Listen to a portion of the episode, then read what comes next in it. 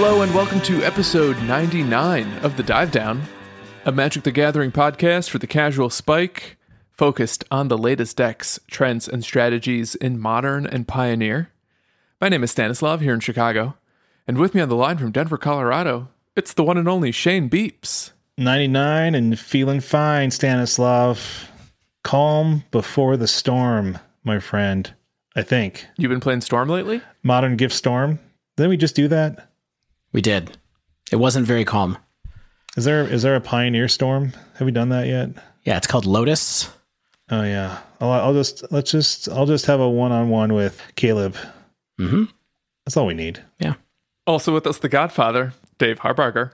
You know what? You know what? I just came here to talk about uh, raindrops on roses and whiskers on kittens and bright something somethings wrapped up with string.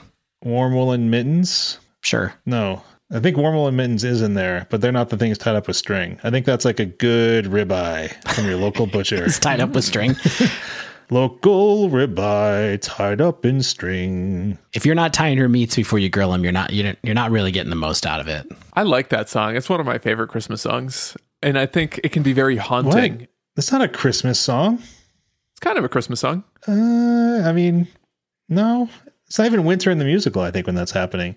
How do you feel about the John Coltrane like jazz cover? I mean, of that Love that. Yeah, definitive I mean, song yeah, of the it's- I mean, era. yeah, it slaps. Yeah, I think that's the song of summer 2020. The re- the original is the song of winter 1960 or whenever, and the uh, Coltrane one's the song of summer 1962. You don't think it's a Christmas song? No, also you're. I, I mean, you don't even celebrate Christmas. Not religiously, no. On this week's episode, we're kicking off with a slightly different type of breakdown. It's the latest installment of Cool Decks Inc. And we're going to cover some recent lists that caught our attention from the last week of results. The only preface is that they can be found on MTG Goldfish. they exist on Goldfish. Then we embark on the final chapter of our road to 100. This week's episode is brought to you, the listener, by our patrons who made it possible for us to produce the dive down for really as long as we have. And we seriously wouldn't be here if not for the loyal and generous and downright fantastic Dive Down Nation. They are our favorite patrons, and that's why they inspired the topic of this episode, which is a few of our favorite things. That's why we sang too a little Yeah, bit. that's why we got oh, into that argument That's- about it's Christmas called music. a tease. yeah. In fact, we've been working so hard on episode 100 to make episode 100 extra special. So if you stick around till the wind down at the very end, we're going to share everything that you need to know to join our live taping of episode 100, as well as At the Chicago Theater, yes, at the historic Chicago Theater, Chase Bank Auditorium. historic Chase Bank Auditorium. It's us and Peter Sagal, special guest. Have you ever been to Chase Bank Auditorium? I have. I've been to a taping of Wait, Wait. It is terrible. it is not very nice. Oh, I don't know if I agree. It's like a tiny, warm room. Don't put us on blast, Chase. Listen, we need NPR to sponsor the show, Dave. Yeah. You won't want to miss the wind down. We're going to reveal our closely guarded secret for what the topic of our very special episode 100 is going to be. So stick around for that. But first, I promised myself I wouldn't get emotional, but I, I just can't help it. It's housekeeping. Thanks to uh, Mickey S for their increase in their support. It went up a tier. You know, when a patron goes up a tier, it's awesome because one, we get to send them some more stuff. Mickey is actually local to me, so I can just I can just drive it over to their house. Did you hear that? If if you are in that area, Yeah, I get a personal delivery. right? personal delivery of uh, the tokens I think Mickey will be getting. Um, so, yeah, if you want to join Patreon, you can head over to patreon.com slash the dive down. I feel like a bonus we have not been talking about recently is getting the episodes early. If you do $5 or above a week, uh, you will get the episode Tuesday night, uh, more likely Wednesday morning, which is a t- full two days early. So uh, that's a nice little bonus. Three dollars or above a week, you get access to our show notes, and we write like sixteen pages a week. I think is our average of our Google Docs. A little bit uh, too much sometimes, but you get access to that. A dollar a week gets you access to the, of course, super secret Slack server where things were always happening. We've had we've got like what multiple FNMs uh, in a row right? The past few weeks. And yeah, it's the best place to talk about magic on the internet, the only place I talk about magic on the internet, actually. So if you want to uh, help us out, keep us going, support us, if you like what we're doing, uh, head on over to patreon.com slash the dive down. If you'd like to get better at magic and support our show in tandem, you can sign up for Mana Traders to rent Magic Online cards and get a discount on the first three months of your subscription. Sign up for Mana Traders with cu- coupon code The Dive Down, all one word. Get 15% off. We get a little bit of a kickback. Everybody wins. Everybody's happy. Most of all, us, but also you. Equally important. Guys, I just got an email from from corporate, from TDD corporate. Again? Uh they said they want us to to make a tease within a tease within a tease this episode. Oh, man. And uh, some people may have seen it or heard about it, but uh, if you go check out Shane's Twitch channel, which is uh, the dive down underscore Shane, like twitch.tv slash the dive down underscore Shane. Yeah. Yeah, the dive down, all one word, underscore Shane. Okay. So if you get search for him on Twitch, you will see a VOD of an impromptu stream that Stan and Shane and I did the other night. We'll link to it. episode. Yeah, we'll link to it. No, I want you to write down this very long URL on an audio podcast. Yes, we will link to it. Thank you. There's an impromptu stream of the three of us hopping on Arena with some of our patrons. That's right, Magic the Gatherings Arena, and buying some cards to play in Historic. So we've heard from some people, and uh, if you want to go watch that little piece of bonus content, go check it out. It is kind of rough but fun and, and interesting to see us test out our audio uh, signals our video signals but also start talking about the fact that we are planning to add historic to our rotation of topics Yeah. yeah. So don't be surprised if in the semi near future uh, we dip our toes in the water, see how it feels. so with that being said you know stan has asked people to reach out to us and let us know if they wanted us to cover historic the last couple of weeks. Occasionally we've mentioned that. What i'm asking is if there are topics you would specifically like us to cover within historic. If you have questions about historic if you want things if you want to hear a deck dive about a deck that is in historic shoot us an email and we will take a look at it um, we just kind of decided that we want to be a part of arena in some way shape or form and this is how we're starting And Dave, you've been drafting. Don't keep it a secret. I, ha- I have been drafting on Arena. We won't talk about that on this show. Maybe we'll do. No. Maybe we'll we'll do that some other time. But And you know what? You don't have to email us. You can tweet us. You can comment on our weekly Reddit posts. There's other ways to reach us. yes. So let us know if there are topics you'd like to hear about in historic. Can we put a link to Shane's Twitch onto the divedown.com? Yes, I will. I can do that. Onto the dot com? Sure. Yeah, and it's worth mentioning we do have the divedown.com. We don't mention it very often, but it goes to uh, where you can find all of our episodes. It goes to our fireside page, and you can see all of our back catalog there if you ever just want to browse and not look through it on iTunes or wherever. So All right, all all well and good stuff. Let's hop over to breakdown. Cool Decks Inc. And I'll just start because I'm talking right now, and I'm going to keep talking. So what we did, as I mentioned, is we we looked at the last week of MTGO, or really just any MTG content that we can find on Goldfish that jumped out to us as interesting, unusual, thought provoking. And I want to start with a deck called Black Red Hollow Storm which I, I think may have been piloted at a paper event. I don't know for sure, but it was played by someone named Dracula at an event that I've been seeing pop up pretty frequently in the MTG Goldfish tournament data called MTG at Home EU Modern Weekly. Yeah, like so maybe it was paper, but they use like Discord names. Like I, like, I wonder whether I mean, unless they go by Dracula, but the rest of the names do not seem like given names. We'll say that. Guys, I'm pretty sure this is Drake Carr, by the way. It's Drake K A R H. Okay, Just Cool. Just saying. Also, uh, That's the American pronunciation, Dave. oh, but- sorry. I don't. Yeah, my bad. tell us about the deck, Stanislav. So fans of the old Hollow decks before Faithless Looting got banned will probably recognize a lot of the cards here. It's got your Flameblade Adepts, your Hollow ones, your Burning Inquiries, Goblin Lores, all of them back for discard shenanigans. The deck also features a playset of Street Wraith, which, I, to be honest, I don't remember if Street Wraith was in the old Hollow One decks. I want to say it was. Dave is, Dave is shaking his head. No, I'm nodding my head. Yes. Yes. Dave is shaking his head up and down. Yeah. But unlike those previous versions, this latest brew has a couple new tools that I don't think I've seen before, for sure. The big one being three copies of a little card known as Underworld Breach. Is it Breach? It's Breach. That's the American pronunciation, Stan. I was looking at this deck list a minute ago while you were talking. I was like, this kind of looks like not that different. I did not notice that Underworld Breach was the top card by itself on the right hand column, just sitting there alone. Yeah, that's a surprise. yeah, and I think it's important. I'll get into kind of my estimation of this deck. Full disclosure, I haven't played it yet, but I, I don't know. How hard can it be? So the deck is also running a single copy of Pyretic Ritual, a copy of Manamorphose, and one Grapeshot, which I think is where it gets that Storm nomenclature. And we also have a couple extra graveyard payoffs in the form of Ox of Agonas, coupled with Flamewake Phoenix, which did see play in the old Hollow One decks too.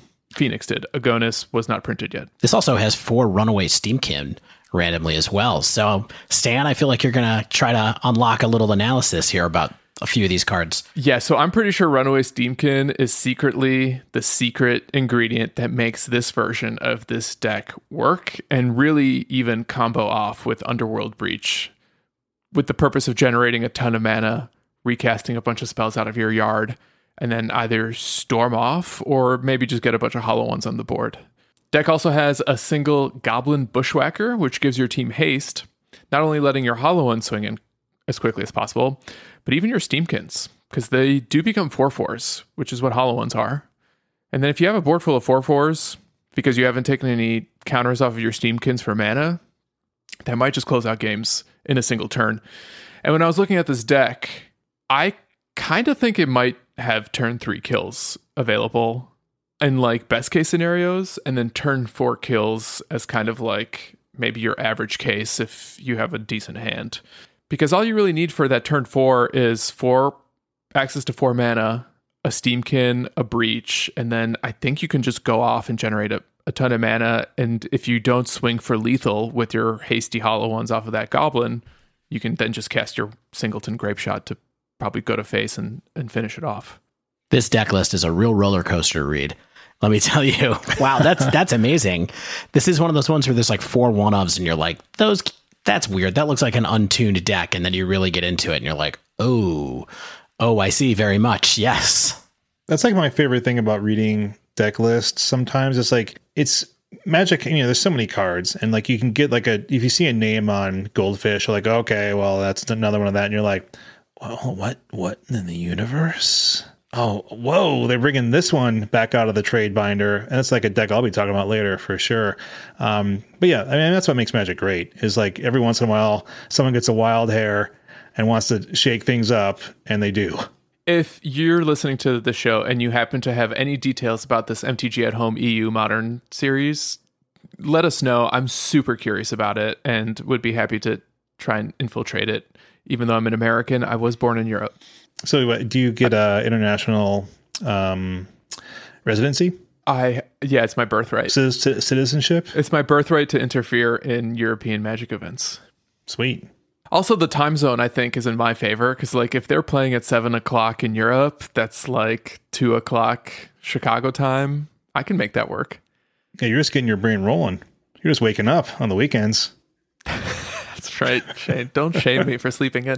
All right, c- can I tell you guys about one more deck? Absolutely. Uh, yeah, I guess. So this one, this one is close to home. It's piloted by the aforementioned Mickey S. in last week's Dive Down Modern FNM. Um, he annihilated me with this deck. Absolute annihilation.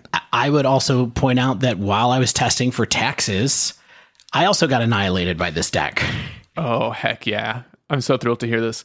I've and I've seen a version of this deck pop up in the 50 leagues too, usually piloted by the same player known as POC. And it's green black infect. I believe that's Golgari. Indeed. So modern players will probably recognize that infect historically is a Simic deck. So I want to very quickly look at what these Golgari versions are cutting and running and maybe hear what you guys think about some of the cards here. So in traditional infect, the reason you play blue is blighted agent unblockable infect creature for two mana. But you also get Distortion Strike, which makes any target creature unblockable, and then you have some cheap interaction. Spell Pierce is like the flagship in that role. On the other hand, these Golgari decks, they still have Glistener Elf as your one mana infect threat. But then you have Plague Stinger, a 1 1 flying infect for one and a black. So you have an evasive two drop with infect again. Yeah, almost good. Almost as good as unblockable. Almost, yeah. And then you have Phyrexian Crusader for one black black, and that's a 2 2 first strike with infect. It also has pro red and pro white. Uh, you know what deck does not want to see Phyrexian Crusader? Modern humans. like almost nothing in the deck can block this thing because of the protection. Taxes doesn't want to see this. Jeskai doesn't want to see this. Red black prowess. Red Black Prowess doesn't really want to see. Oh, you can fatal push it. Um, True, true, true, true. the uh, the uh, burn doesn't really want to see this. You know what I mean? Because it's just got protection from everything. But even the fatal push, you have to put a little bit of work into it because this is three CMC. So you could get into a situation where it's it slows you down, maybe. Yeah. Yeah, and you've been and you've been spending your mana killing other things like their glistener elves and plague stinger. So when you stick that Phyrexian Crusader, you can frequently uh, ride it to victory with just a few pump spells left.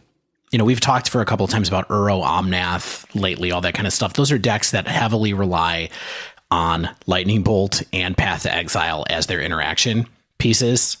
And, you know, this card does not have protection from Uro, for example, but, you know, it doesn't care about the life gain. In fact, doesn't care about the life gain. And also its flagship threat, its biggest threat is resilient to the common removal that this that a deck like that runs. So as that deck gets popular, I think there's a space for this deck to kind of sneak in there a little bit.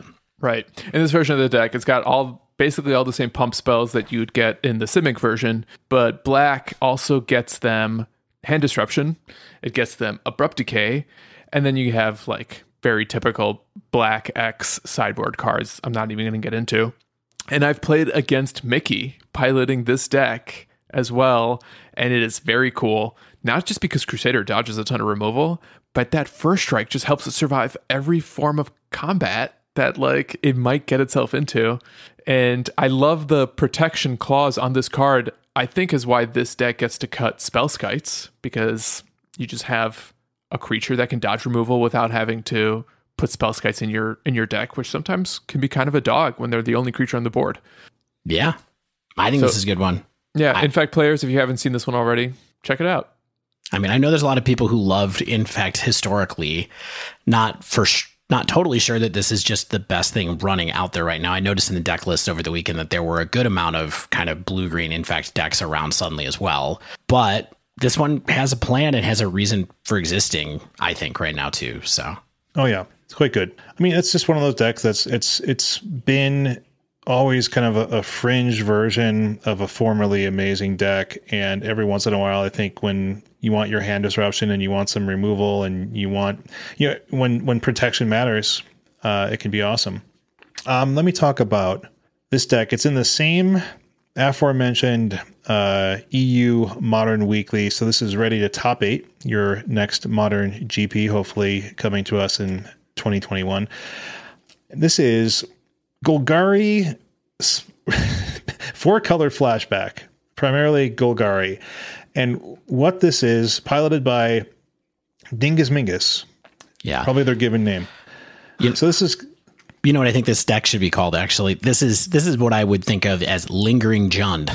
Yes. It's well it's what's interesting about it is it's it's like a mashup of Jund decks and Abzan decks from like 2017 ish, 2018 ish. probably even earlier. You know, I went to a modern Grand Prix in 2013 where I played a bunch of side events, and a deck like pretty close, Jund plus Lingering Souls won that uh, modern event. It was Grand Prix Chicago 2013. I'm pretty sure it might have been 2012, but yeah, it's been around for a minute. So Yeah.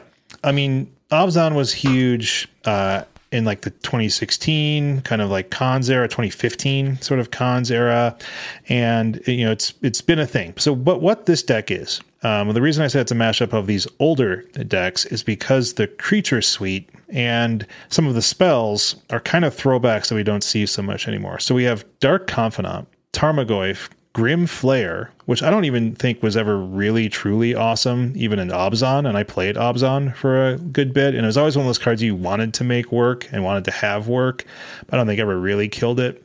So importantly, this deck is also running Lurrus of the Dream Den as a companion that you know prohibits any uh, permanent with CMC three or higher in the deck. So you're not going to see classic Jund Abzan planeswalkers like Liliana of the Veil, but you are going to see three Wrenn and six because the card's just high value. I think there's also a lot to do with the emblem here. I think that's always the case in a lot of you know any modern deck that's going to run this, but because this deck is trying to fill the graveyard, you know, through the use of uh, Grim Flayer, which when it attacks or when it does combat damage to a player, you look at the top three cards of your library and then you can put any number of them into your graveyard or basically stack your your draws. So you can like sort of sort of sort of scry three like mill three type thing.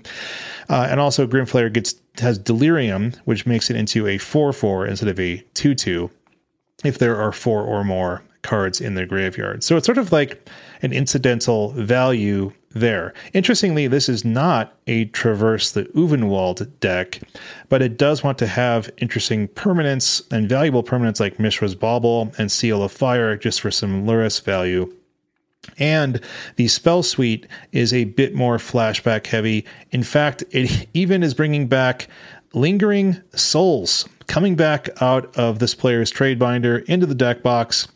Smiting Helix as a four of. Uh, the deck is saying, hey, uh, we can get these cards in the graveyard or cast them out of our hand and get some longer term value out of them as well. This deck doesn't even run Lightning Bolt. no, it's not. It's I mean, it's bare. It's it's a rock deck that's splashing red and splashing white. Yeah, it's really weird to see a deck like this without Lightning Bolt. You're totally right, and also four Smiting Helix is like yeah, that's that's a lot. That's a lot. So curious to see because you do have some. I, I kind of feel like you would want this deck to have one more, um, one more discard outlet of some kind yes, to be exactly. able to make it really, really happening. You know, but Yeah. it's a really cool idea. Absolutely, you know, this is a different take on Jund. It's a it's a retro take on Jund with a sort of new take at the same time because of the, the all, so many new cards that are in this archetype that weren't, or so many new cards that are in this build that weren't available the last time Lingering Jund was kind of popular back at the very very beginning of Modern, essentially. Yeah, I mean, it because it plays Lingering Souls. This is more to me like an update of Abzan than an update of Jund. Like we've seen updates of Jund with Lurrus, and I do agree. Like when I saw the four Smiting Helix, I was like, I don't want to flip that off a Dark Confidant. I mean, like it's it's just not worth it to like the because then you have to cast this four mana spell and then flash it back, and it just doesn't seem really worth it to me. But I think it's a it's a cool deck. It t- took uh what third place at this thing, so it's it's it can it can win some games. So I will say, although the four mana on the Helix is really expensive for modern, it's not so bad getting it off the Dark Confidant because it does gain you life. So it kind of buffers your life total from like the Dark Confidant loss. Yeah, I mean, it's. I mean, it does, of course, but like, I don't want to be paying the amount of mana and like the tempo hit like to do that. So, I mean, it's the only. It's one of the only expensive spells in there. So, I mean, it's it's unlikely that this this deck is built the most perfect way, but I think the proof of concept is here and it's cool. I like some of the sideboard cards a lot too. Uh, really quickly, like a pair of a seal of primordium as like this enchantment based way to get rid of artifacts or enchantments. Three collective brutality. I might talk about how much I like that card later on this episode, and of course, modern staple boil. That's two of. I got some stuff to say about Boil in the deck I'm going to talk about, by the way. So Um, I don't have a second deck, but I do have a major shout out to Poker's Wizards Tron deck in the November 4th Modern Prelim, which is Green Tron. Normal old Greentron splashing a single Grove of the Burnwillows in order to run three Boil in the sideboard because you just gotta play Boil, wow, everybody really thinks Boil is the answer to the uh, Uro piles, huh? apparently. And the Titan decks. Yeah. Interesting. All right. Well, I only have one deck to talk about that really caught my eye, and that is from the Modern Challenge on the 8th. I guess it was posted on Goldfish on the 8th, which would be yesterday. This would be the Modern Challenge on Saturday, I believe. And it is the second place deck piloted by Timu. Timu, well known blue red control player in Modern, right, Stan? Uh, they took this deck to second place, and what it is is is it control with Kiki Jiki in it. It's back. Tell us about this mana base, David, because that's that's what's up. Yes, that is what's up. I I, I do want to say so. I did get to play quote unquote play this deck on Friday nights. Not really play it. I I was on Lawson Zandy's 24 hour modern stream that he did at the end of last week. Way to go, Lawson. Yeah, congrats to Lawson for pulling that off. He did it. He did it. Um, he, I got to play some of this deck with him, and I got to ride along for part of an Pile deck with him, the Time Warp plus Wrenn and Six version of the Piles that we were talking about last week that Lawson's been having a lot of success with lately.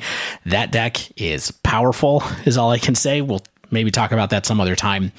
But this is a control deck is interesting because it's as Stan started to hint, this is one of those islandless, basically islandless blue decks that runs Boil itself.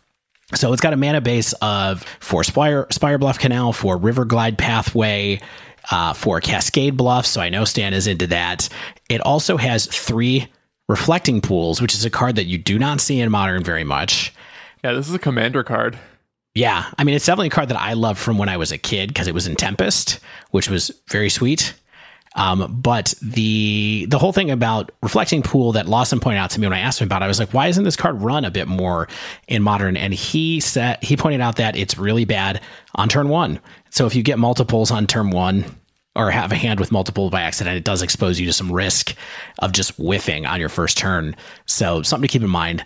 But this deck was pretty sweet. It does play generally like, you know, any blue other blue red uh, control deck that you would imagine with a combo finish, which I think is kind of nice in the sense that it gives you a chance to uh, potentially go over the top some of the decks that are either not running very much interaction or you get to hold up some some counter spells to be able to protect your combo. This is a deck where remand is very good. Yeah, I'm really interested in the pair of Valakut Awakening in the main. How did that perform on uh, in your experience with Lawson? So actually, it came in pretty handy a couple times. Obviously, it's very swingy because it's a card that you want to have when you're kind of doing badly.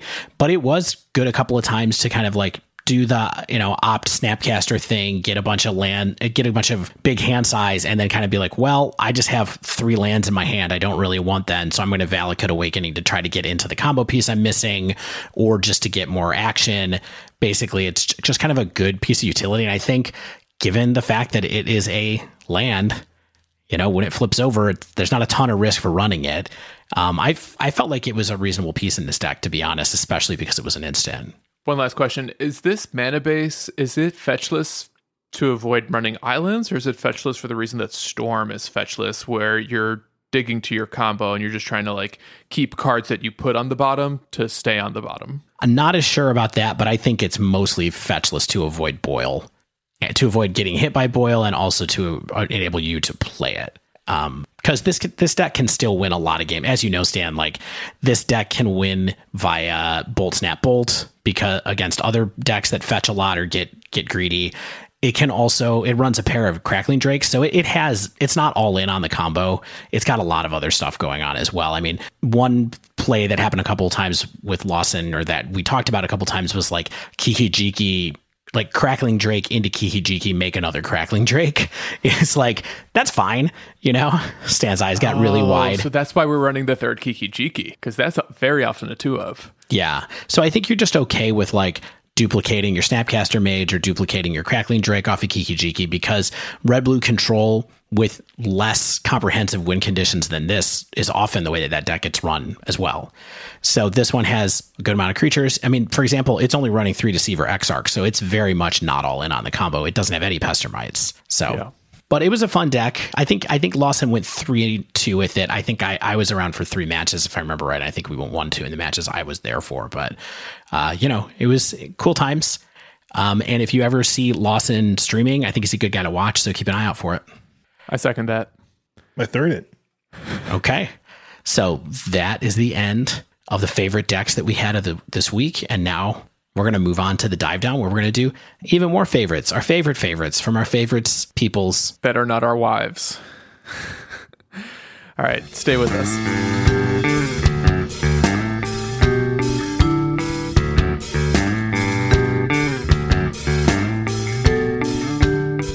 And we're back. So, in gearing up for episode 100, we wanted to do something a little more light and casual for for this week because we're putting extra work in for next week. And we also just wanted to do something really positive. Just, Yeah. you know, not for any reason other than we think it's a good thing to just put some happiness out into the world. Yeah. Yeah, and we had this idea where we were going to interview one another and try to figure out what all of our favorite things are. And we invited the patrons to submit their own questions. And I'm just going to pull the curtain back. The patrons ended up just doing all our work for us. Oh yeah, we we had to think of nothing.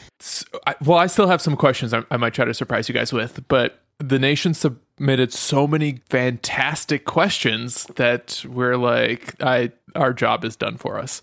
So thank you so much again to the Dive Down Nation, not only for your support, but also for your help with this episode. we're gonna just kick it off one question at a time, starting with Eric, who asks us, "What's your favorite card that isn't good enough for modern anymore?" Dave, you've been playing Magic the longest. Did we did we mention that we don't know each other's answers to any of these questions? Great point. Yeah, we've been trying to surprise one another. Yeah, we did not. We set up separate note documents. So now I did see stands when I deleted mine, but I immediately forgot all of them. I I don't know any. I just yeah, I deleted them. All right, good. But I have no idea what Shane's going to say to any of these. So, all right. So you were trying to lead off that I'm the old guy and I've been playing Magic and Modern the longest. And so, what's the card that comes to mind for me first? And I think that mine is a little bit of a doozy in the way that, like, um, I have two. I have one that's obviously not good enough, and one that I think is very close to not being good enough. That is like maybe a hot take. So, first one, Sphinx's Revelation Ooh, Oh yeah. It's a card that I really, really wish was good enough to play in modern. It was a card that was played in the first deck that I played in modern, which I st- started doing not too long after it was a card in standard, but it has just never, ever been good enough or fast enough to be good in modern. So Dave, so people who aren't 41, uh Sphinx's Rev is Sphinx's Rev is like the famous blue white control card where it's like it's an X spell. That's like what like blue white white generic X and like you draw X cards and gain X life That's or something right. like that. And it's an instant. well, I got the I got the mana cost right? Uh no, you did not. So the it is X bl- white blue blue. Oh, I was close. You were close. X white I've blue never blue. cast that spell in my life. So. Yeah. Well, it's a card that I wanted to cast a lot of times, and it's a card that I put in a lot of decks for way longer than I should have in modern. Uh, it was run in Jeskai. It's been run in a couple times when blue white control is good. Uh, it's just always now it's just too slow for modern. It's too expensive. I think it's actually just too low impact. Like you almost never get up to enough mana to get to like eight cards drawn or six, you know, six cards drawn or whatever. And also, I just really think that modern it it fights back on an axis that is not really good and modern anymore where you have to spending a lot of mana to gain a lot of card advantage is not necessarily i think the way that modern works right now and there's much more efficient ways to do both in separate cards to gain life or to gain cards so For sure. sphinx's revelation was my take and i'll save my second one for later if we don't go too long with your with other stuff Mine is similar in terms of like it's a it was a way to create a ton of value and now it's really not. And that's Dark Confidant. And it's funny. I mean, we just we just saw that you know uh, rock style deck playing it, but that's not kind of the typical build of these style of decks anymore.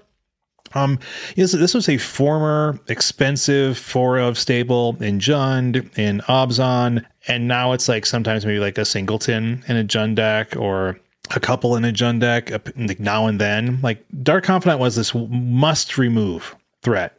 It could generate so much value for your opponent, and in a lot of ways was like this sort of perfectly designed, powerful card. It like seems so powerful, but apparently it's not how Jund needs to or wants to be generating value and card advantage any longer. And it's somewhat surprising because it's still just a card where, like, if this stays on the battlefield, then I'm going to be buried. But Jund doesn't need it. I think what's interesting about both of your picks is they were kind of outmoded in the last year or two. Or I mean, Sphinx's Rev was outmoded a long time ago, but in the last year or two, we kind of have these new role fillers. I think in the form of Wrenn and Six for Bob, and maybe Shark Typhoon for Sphinx's Rev, where they kind of like do similar things but much much better in either generating card advantage or value or having like a mana payoff. I mean, I agree. You you get to hold up. Uh, you get to scale Shark Typhoon more. You get a card on it every time. The Shark token, even at two, is worth something. It's not counterable. I mean, I think that's an interesting replacement for that. I even think that something like, um, you know, timely reinforcements coming into style as the sideboard card of choice for that type of deck for life gain is is important too because it's always a a uh, smaller amount of mana. How about your Stan? What's your what's your favorite card that's not good enough for modern anymore? It's also an ironic one because we just talked about it, but I never got to play with Lingering Souls, and I think that used to be better than it is now. That was almost my pick. I just think it's such a cool card. I, I have a weird soft spot for token strategies. It's one of my favorite like casual archetypes to play. I kind of miss Thing in the Ice too. Um, remember when that card was really, really, really good? I think that's a big one, Stan, that eh, yeah. just at this moment is not particularly suited well. I also suddenly realized that I was just talking about us bringing positivity, and now we're just dragging a bunch of classic cards by saying there are favorite cards that are no longer good enough. But well, we started, yeah, we, st- we started off like the sort of most on the bubble in terms of positivity. We got a lot of actual favorites coming up. Yeah, yeah. The big one for me though, aside from lingering souls and thing in the ice, is probably nimble obstructionist. That isn't good enough anymore, huh? That's right. Not good enough anymore. Can I give you my second one before we go on? See what you think about this card. Lightning Helix, I think, is maybe Whoa. not good enough for general use in modern anymore. It's necessary in burn. It's necessary in maybe like Jeskai. Sometimes it's very good in when Jeskai has a mo- rare moment in the sun.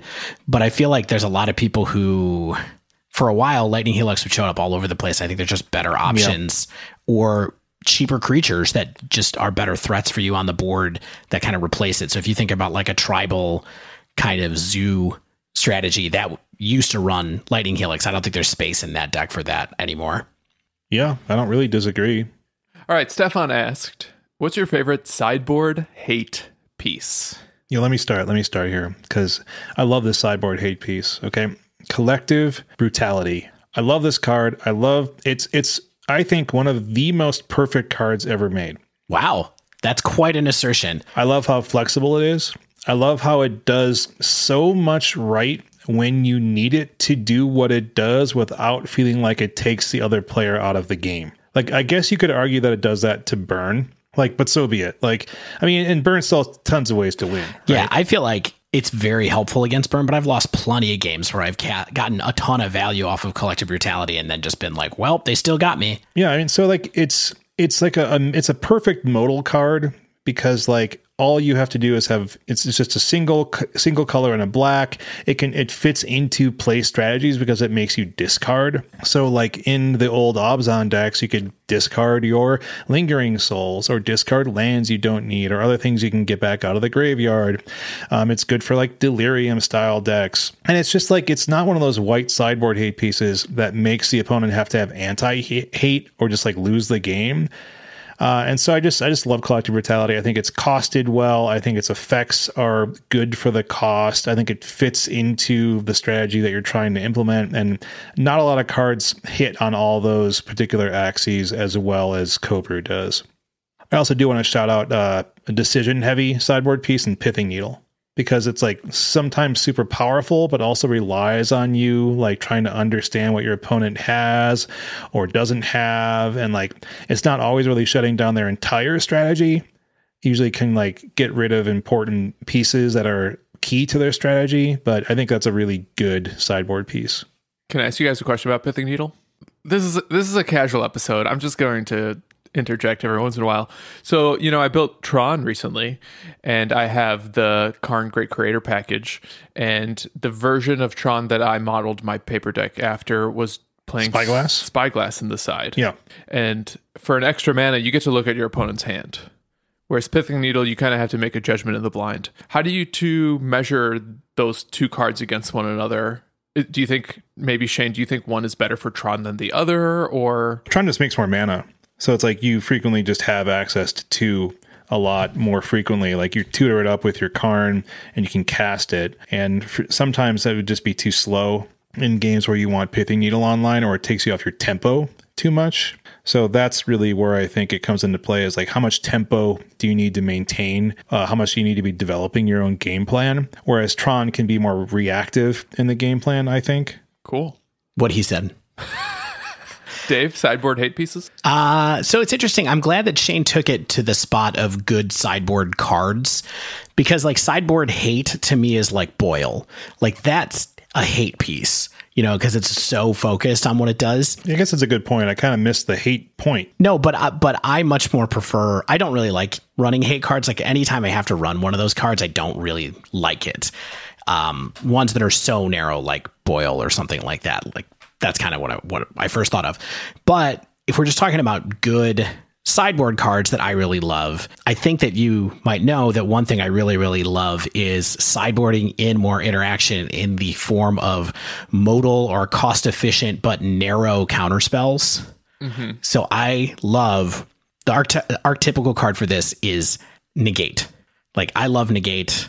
I have a player re- full art player reward negates. A perfect it's one card. of my favorite cards. I think it is one of the most perfect cards like ever made. It's just totally makes sense. It's still competitive sometimes. It's probably gotten a little too expensive for modern at this point, but um I'm into it. So if you think about negate or ceremonious rejection or aether gust or mystical dispute, like I love all of those cards realistically. Secretly, I love Veil of Summer, which is a bad thing to say potentially, but um, that's where it's at. And then the last thing I would say real quick is I think everybody has to pick their favorite graveyard hate for this question, and mine is um, rest in peace. So the first card in my list is surgical extraction. Oh, look at you! Oh, really? We, we knew that though. I think my that hat, makes sense. My my hat just fell off. My Yeah, the source of a lot of internal discussion between the three of us is surgical. I, I actually really love sideboard hate pieces. Um, I, I don't know if Abrade counts as one, but like Fry, I think falls into this camp. Love casting Fry. I put Fry into more decks than it probably should be in. A well timed Weather the Storm, so satisfying. The big one, of course, is still Nimble Obstructionist. Uh, you know, look, I've been playing a lot of Chord of Calling into hate pieces in my s- modern elves sideboard, where I've got like three chord and then 12 creatures, three hate or 12 hate creatures. And that's been fun. Like playing a hateful creature as your sideboard hate piece. I think it feels super powerful when you can do that. Yeah. Yeah. Next question comes from Sean. What's your favorite matchup, either currently or historically, in modern or pioneer?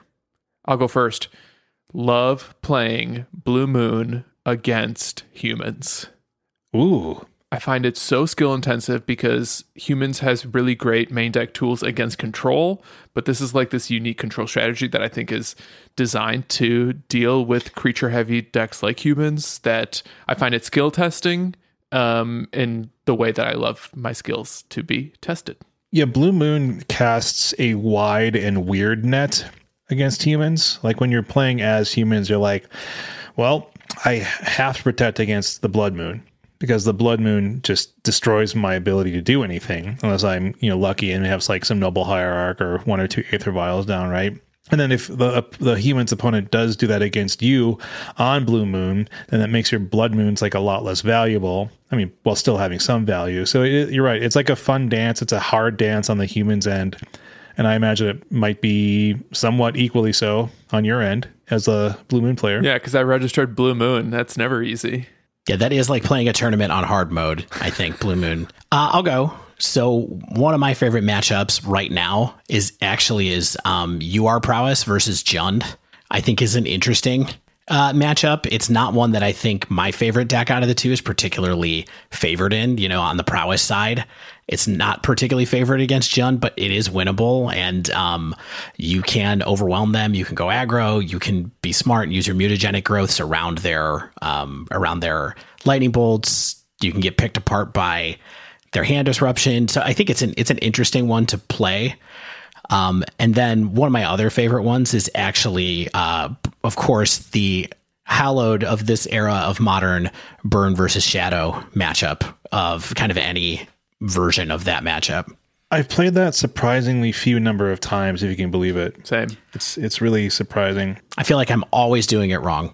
regardless of which side of that matchup I'm on. I feel like I'm always doing it wrong. I, I feel like there's been like countless articles written about that matchup, though I've never read or even seen one. But people talk about it so often that there has to be some thought leadership. yeah, Michael Rapp has definitely written an article about that on Card Kingdom's blog. So if you do want to read someone who has a lot to say about it, go Google that. Uh, speaking of burn, my favorite matchup is playing as burn versus control in like any format, really. Like, I just love having to make the decisions about like, am I committing to the board? Am I casting a spell into potential counter magic? Or am I like sandbagging some spells? How long can I? Like, am I holding back like a skull crack effect or something like that? Am I attacking into their planeswalkers or am I attacking their face?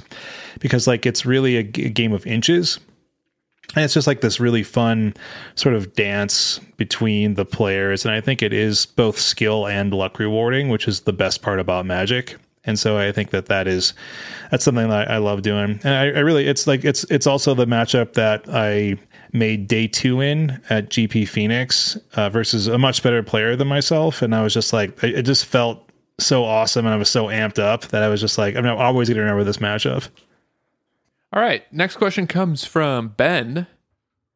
I like this question a lot. I'm worried it's going to get me in trouble. but I'm going to be very candid with it. Ben asks, What's your favorite overheard comment at a magic event? well stan, stan do you do you want to go right into it or you want to sandbag it to the end I'll sandbag. okay dave So uh, this is tough for me because I I don't remember like overheard conversations. Can I can I instead relay a short anecdote about one of my favorite things that ever happened at at the store that I was at? So, as listeners might know, my father opened an LGS when I was 7 16 17 years old. So we had one of the LGSs on the west side of Cleveland. Pretty popular store. A lot of people come, a lot of tournaments, blah blah blah. We used to stay like pretty late at night on like Thursday, Friday, Saturday night. Uh, after after hours, we would do drafts and all kinds of stuff. And one night, my father, who is someone who was often quite confounded by the game that he had decided to build a store around. Um, he's kind of a tilt box. We had a player who was very good, who was around all the time. His name was Mark. Really nice guy, really great guy. Um, one night we did a late night draft where we started a draft at 11 a.m. 11 p.m. and drafted until like three in the morning. And in the last round, when my father lost to Mark, my dad picked up the deck of cards and just shuffled the deck directly into the other player, like sort of did the like riffle shuffle thing where you like shoot cards at the other person because he was so tilting about losing like five matches in a row that night or something. That was one of the most hilarious moments as someone who was not a part of that moment to be there for. Oh Mr. gosh. Harbarger, bad manners. I, I'll say. Did Mark ever come back to the store? I mean, it took some time, but he did. I mean, now I laugh about it, but there were there were people upset about it for sure. Don't do that to people, by the way. Once paper gets going again, don't do that to anybody. It's just funny in hindsight. Shane, you got any anecdotes? I mean, like Dave, I, I think it's kind of hard to remember. Like I remember, I, I have like memories of things that happened, um, but not a lot of memories of like funny comments. Like I just remember a lot of like sort of kind of ridiculous stuff about like you know people's pet cards or pet decks that's like really hard to defend as objective including my own where it's like oh this matchup is like you know 80-20 i can't believe i lost it. Or it's like we're getting like salty after a loss like either me or the other player and it's like you say something kind of gross where it's like well you sure did draw better than i do eh, better than i did. And it's like i don't have anything like too funny here sadly i think um yeah just it's just like it's sort of a weird like melange of like memories of being at the lgs and like knowing that weird things or funny things happened or like conversations happened where i was like that is not correct Wow, Shane corrected something that was incorrect. Amazing. no i did not i keep that to myself at the lgs All right. So, Dan, and i'm sure you have a good one you have a much better memory for things like this than i do i think well, the reason I remember it, I think perhaps maybe in part because it was the last like big paper event that we went to. It was the SCG regionals at that mall. Um, sky mall yeah, at the Sky Mall, early 2020. The one where I wandered around inconsolable after I dropped from the tournament and the mall was seemingly vacant except for like old people who were getting exercise. Yeah, it's that mall. Yeah. It, it was the tournament that was held across the hallway from a store that sold like swords and massage tables. Um, so, man, I hope I don't get in trouble for this because, like, I, I want to provide context. Um, and it might, it, I God, I'm so nervous it's gonna like opsec someone, but I'll apologize later. People may know this. I I go out of my way to be a very very friendly Magic opponent in paper. Like I gotta. you know, I feel Yeah. like I'm representing the podcast. I love the gathering. I've made countless genuine IRL friends from people I met playing Magic. Yeah. I mean, you never throw a deck at anybody. Not once. I, I've never like I've never gotten mad at someone vocally except this one time at this tournament where I was sitting next to someone who was being really loud. Um, and they were being so loud that at one point it it physically hurt my ears.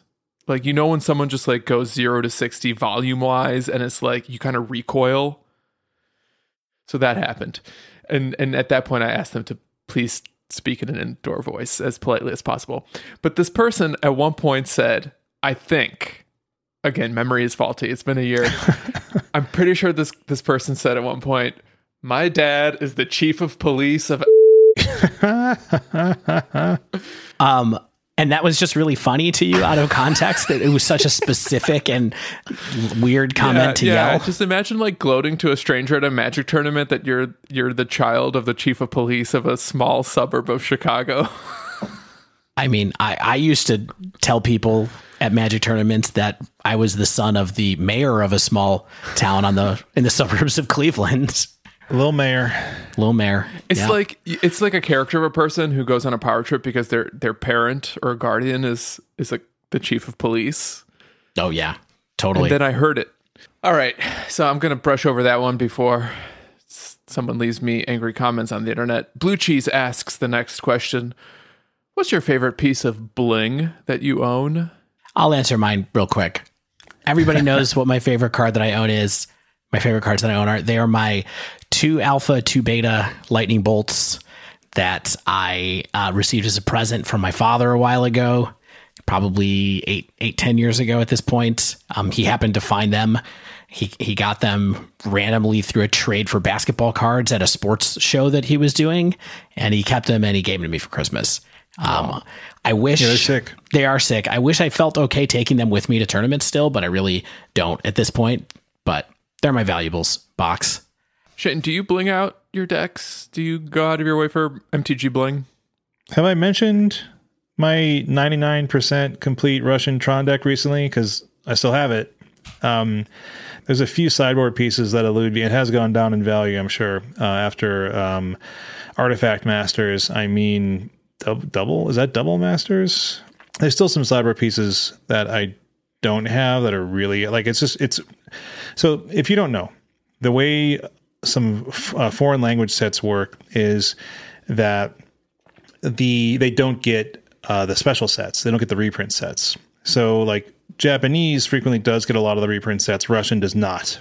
Like so, the first like sort of reprint or new print set that Russian got was like Modern Horizons, but they didn't get like Modern Masters, Modern Masters Two, etc.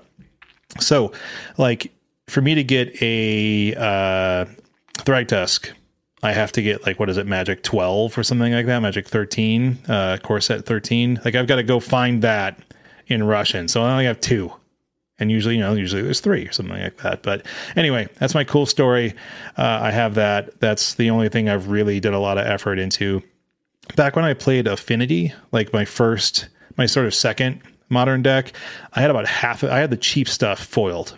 I had, and then and then a lot of it did did not become cheap any longer. But I had I had all the cheap stuff foiled. So I had like thirty foils, thirty non foils, which is kind of janky, but it was fun.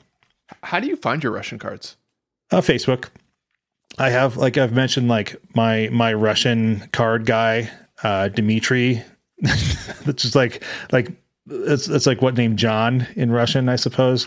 But uh, yeah, I've got a lot of stuff from uh, them. I have not picked up anything recently, although there was a few pieces I should reach out. You know, just with the coronavirus, like no one wants to be receiving stuff that's just been going through, touching God knows how many other pieces of mail or people, and you know, pays to be safe, I suppose. And, and likewise, you're saying my Tron deck should have three Thragtusks in the side? Sometimes, you know, I think I mean I might only have one. I think I have one German, one Russian, or something like that, or one Japanese. It's like just like a mishmash because I can't find. I, I ordered a Russian on TCG Player a long time ago. It came as German. I was a little peeved. Because I've got two, but then I have three main deck worm coils. I thought that was enough life gain. you know, you never you never know what you need, Stan. I don't really go out of my way for bling either. Um, the closest thing I could come up with is one time I bought a playset of signed Emrakul Aeons Torn because it was cheaper than the normal playset of Emrakul Aeons Torn, and I just like found a sweet deal on Craigslist, and it helped me finish the through the breach combo. So I pulled the trigger. Sweet. Next question comes from Jason. What's your favorite judge interaction that you've had? All of my judge interactions have been bad. Like actually bad, or like are you are you being sarcastic? I make them bad. E- even when I'm on the right, I I I burn bridges every time a judge is called. Whoa, Whoa. whoa! It doesn't seem like you. I don't have a lot of memories. I have one. I have me- I have memories of a few judge interactions where it's like I did mess up, and like uh, we were like, I was like, let's call a judge, or like they were like, I'm going to call a judge. I was like, yeah, let's call it. Like, let's just make sure we got this right, or like, you know, let me know how I'm wrong, type thing. But I I like when like judges uh, want to help you out. Like they they want people to have fun playing a game, right? By and large, but they are they have restrictions on what they can tell you or not. And I like seeing judges like want to do their job while still like telling you what they can tell you. And I, I like just seeing those like mental hurdles being lapped over by me asking them a question. They're like, uh, it will happen as you expected or something like that. yeah they they want to tell you the right sometimes you can tell that they want to tell you the right thing to do because they see the play Yes. you should make and you're not seeing it but they're trying very hard to not tell you any game altering information absolutely How about you, Dave? uh, I mean, I have a, the only like really memorable, other than the, the type of stuff you're saying, Shane. You know, I think the judges do a great job. Like, I don't remember ever having like a bad interaction with a judge. Really, I was a judge at one point in time, a long time ago in the Mirage era. What? I had to, I had to be because I ran we ran tournaments at the store. So I think my dad was a level three judge at that point in time, back in the day point in time. The the certifications are different now. So I was drafting on day two of um, Vegas 2015 one time. So it was, so it was competitive REL draft. It's, I had done a competitive draft before, but I'd never like day two to GP before or since for that matter. And I was, um, I had a bad green white tokens deck. There's this card in it called Kavu Primarch that has kicker and convoke both. And so I I had to ask a judge one time. I wanted to know if I could use my Eldrazi Scion token to convoke it and also pay the mana cost of the kicker. And I had to like step away from the table with the judge, and I showed him the card, and he just said no. He like he knew uh, what I was gonna ask immediately about Kavu Primarch. I didn't have to explain that I had an Eldrazi Scion token I wanted to use or anything. I just held up Primarch, and he went, "They don't, it doesn't work that way." And I was like, "Okay, thank you." I just ran back to my table and sat down and proceeded to lose.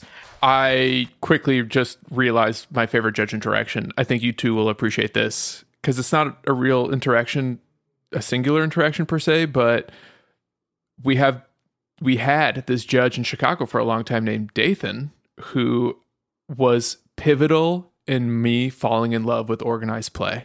He was the first MTG judge that I ever got to interact with at the first LGS I ever played at, Brainstorm Comics d- doesn't exist anymore, but it used to. And Dathan was just this great ambassador for the game, so friendly, has since become, you know, kind of a personal friend of mine. I think he's close with you two as well. Yeah, absolutely. Love Dathan. Yeah, a good judge can really change a person's life. So there's my favorite judge interaction. And speaking of another judge that I've had a lot of fun talking with, Judge Jack. Oh yeah, member of the Dive Down Nation. Seen him at tournaments a, few, a number of times now. Always positive, always helpful, and definitely helps us out on the show all the time. So shout out to him mm-hmm. and Jack has a great question. He asked the next question that we have on our question list, actually, which is What is your favorite draft format? Oh, man, Dave, you've drafted so many. I know I might want to go later because I have a lot of things to say here. Um, mine's pretty simple. Like, the, it's just the set I drafted the most was probably Triple Khans. I don't think I was good at draft. And at that point. Like, no, I wasn't good at draft. Uh, it's like the set I came back into Magic with, and I was just going to the LGS a lot. And so it's probably my favorite. Also because like Triple Khans is sweet. Like yeah. it's a tricolor format, and the way you stayed open was a little different than usual, which is something I would find out later. I mean, that was something that I didn't know at the time that it was different. Yeah, I mean, I personally think I mean, Triple Khans was on my list for sure. I think it's one of the all-time greats uh, draft formats, especially when you consider that some draft formats got worse over time once people once the secret was out on them. Like a good example of that, I think, is Triple Innistrad, which was super popular at the time, very beloved. But once people started knowing what the good archetypes were, it was really like people couldn't draft their favorite decks anymore. Triple Khans is still just an interactive, interesting format, um, and it's aged well. Yeah, I mean, it's got cool mechanics like morph. There's just a lot of cool cards and cool interactions in the format. Um, I mean, I'm not a huge drafter in general, though, so my opinions are kind of loose and kind of poor here, I think, ultimately. I really loved both versions of Amonkhet. Both Triple Amonkhet and Our Our Amonkhet, I thought were. Yeah, you've talked a lot about that. Yeah, I thought they were fun for different reasons. I loved how fast and aggressive Triple Amonkhet was. As much as people kind of like hated playing like against red white by the end of it, I, I, I just thought that there was a lot of interesting decisions that came with a hyper aggressive draft format that you don't really get a lot of, or at least I haven't in my experience drafting. Uh, but also like certain powerful cubes, I think are awesome. Like getting getting the chance to draft a Black Lotus and a Mox and like a Winter Orb, pretty satisfying. Uh, so I have some maybe takes here. Like I actually kind of like sets where there's good aggro decks to draft quite a bit. And they're the ones that I tended to do better in, honestly. So I maybe have fonder memories of sets where I was better at I had better results. And so one of the the sets that I had the best results with was Triple Kaladesh honestly, which was a set that I loved and I'm looking forward to giving giving Remaster to try on Arena. I will say it's a good set. It's got some really clear flaws, one of which is the inclusion of Renegade Freighter. Yes, Renegade Freighter, I was going to say. At common is really awful. And then there was actually another card that I forget the name of that was an uncommon in Aether Revolt. So, you know, we still did mixed drafts then where you would do, you know, it was Aether Revolt, Aether Revolt, Kaladesh. And Aether Revolt had another train that was almost as good as Renegade Freighter, just at uncommon. So you still saw that a lot when you got that. But I really like that set. And I, I really liked some of the strategies that I think were less beloved. Like there was a card in the set called Gearseeker Serpent that had affinity for artifacts, basically, yeah, yeah, which yeah, was awesome and quite underdrafted. And so you could put together a decent kind of like controlling deck with some good artifacts, a little bit of early blocking, and then drop just a bunch of these Gearseeker Serpents for cheap, uh, which was sweet. Um, you know, I loved this set because Prophetic Prism was incredible in this and I had so many prophetic prisms and so many gear seeker, seeker serpents at the end. But you know even aside from that I really enjoyed the the aggro energy decks that there were and all kinds of different stuff. So I I really liked Kaladesh. I liked Aether Revolt as well. Um I also really like full block original Theros. Weirdly the um, journey into Nyx born of the gods theros which was just us i think was a set that came out around the time that i started getting deeper and deeper into magic um, so I have good memories of that one. And also, I, I weirdly really liked Ixalan hmm. type th- times three and also Rivals of Ixalan, which were both kind of like, I think, medium liked formats. They had problems with them. Ixalan yeah, was ext- on rails, right? Yeah, Ixalan was on, yeah, they're on rails. Ixalan was extremely aggro, but I did really well at the format. Um, and uh, Rix was tough because it had Tatsumak, of course, but oh, yeah. um, there were still some fun games that that came out of that. So those are some of my favorite ones that I remember that are one that are not like the all time greats. Like eh, you know, everybody loves um, everybody loves Rise of the Eldrazi, for example. Yeah. It's like Triple Innistrad, yeah, Dominaria, yeah. Cons. You know, Dominaria is one that never clicked with me, and I felt like I was taking crazy pills because people refer to it as one of the greats, and I drafted it a ton, and it felt like I could never improve. Yeah, same. I never wanted that format. It's very hard. Next question comes from Spencer. What's your favorite non-sanctioned Magic format? The examples that Spencer provides are Flip It or Rip It, as well it's as format. Spencer. yeah, as well as Pack Wars. Um, I have a feeling the two of you took some liberties with uh, these examples, though. I mean, I actually played Pack Wars with Spencer and uh, one of his friends when we were we were traveling. We traveled to and from GP Phoenix together uh, back in February, and playing Pack Wars uh, was more fun than I thought it would be. We kind of played it like Commander, like we just played it like all three of us playing at the same time, and we like made adjustments on the fly uh to our life totals and stuff like that. We're like this doesn't this doesn't work. Because we were, we were just killing time as like with a flight delay. And we were kind of we were kind of zonked after the long weekend. So it was just like a fun way to kill some time and open some of the packs that we had uh, won or used our uh, prize tickets on. Like we all i think we all left with like a box each just because we had to do something with like our side event tickets. And the way if you don't know pack wars pack wars is basically you open a pack and put three of every land and you make a little mini deck and you see what happens Right, because then you have what a, a basically a thirty card deck. Yeah. It's like it's a good way to like open stuff without just like crack, crack, crack, crack, crack. I've even done it with two of every land before instead. Yeah, I mean you can you you can make modification. There's a lot of modifications. I think. The Yeah. first time I ever cracked open an Ugin the Spirit Dragon was Fate Reforged Pack Wars. But I didn't draw it. I, I finished the game and then I looked at the bottom card and it was just Ugin staring at me and I, I think I screamed. Oh yeah, important. Importantly, you don't look at your cards. You just shuffle it up. Right. Like Right, that's the right. fun part. You're like, oh, I opened that. Dave? I mean, I think the first thing that came to my mind was Pack Wars. Honestly, like I think that's that's pretty fun. Um, the only other thing that I thought about, which is a non-sanctioned format, not really a format at all, is that um, I've had a lot of fun playing the Magic Game Night product with my nephew when I go over to his house sometimes. Yeah, I can see it in the background behind Stan up there. Actually, he's pointing at it on his shelf. I think it's a good product for like casual play. It's got five decks. Each one's a monocolor deck in it, and the the decks are like pretty powerful. Like the cards that are in there are pretty powerful. They're focused. They have some four ofs. They're not just like all the. They're not just kind of like one of starter decks. Um, so I've enjoyed playing that as far as like just casual, um, sort of fun times magic. I don't have a good answer. I don't really mess with Pack Wars. And I think Flip It or Rip It just is confusing. I don't understand why you would want to do that. High stakes, Hmm. high reward. So let's do some non-magic questions, Stan. Sure. Next question comes from Jason. What's your favorite book that you've read more than once? Which can I just mention, Jason? This is a great way to ask people what their favorite books are because when someone's bookish and reads a ton, it's like asking what your favorite movie is. But when you revisit a book, I think that actually speaks to the quality of the book or your relationship with it. So I, I love this question. And Stan, I'm going to ask that you go first since you had sort of a non answer on the last one. Let's hear what you have about books. I've read Being There by Jerzy Kosinski countless times. It's I, I find that it's a really easy like beach read. I can usually just like knock it out in a day or a sitting.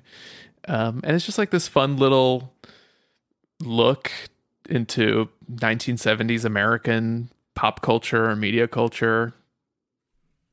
It's been uh, adapted into a movie that people might have seen with Peter Sellers, but I think it's a really fun book too. Kind of weird. Awesome. Um, I had so I had an answer lined up, and I wasn't around my I wasn't around my bookshelf at the time, and I'm, I looked at my bookshelf and I'm audibling because my favorite book I've read more than once is something I recently revisited, and it's Life After God, um, by Douglas Coupland. And Life After God is not is not an atheist book. It's not a book about religion. It's, it's at all. There's uh, there's nothing there's nothing controversial about what I just said. Um, it's it's in my opinion. I'll be the judge Uh, of that. Yeah, says you.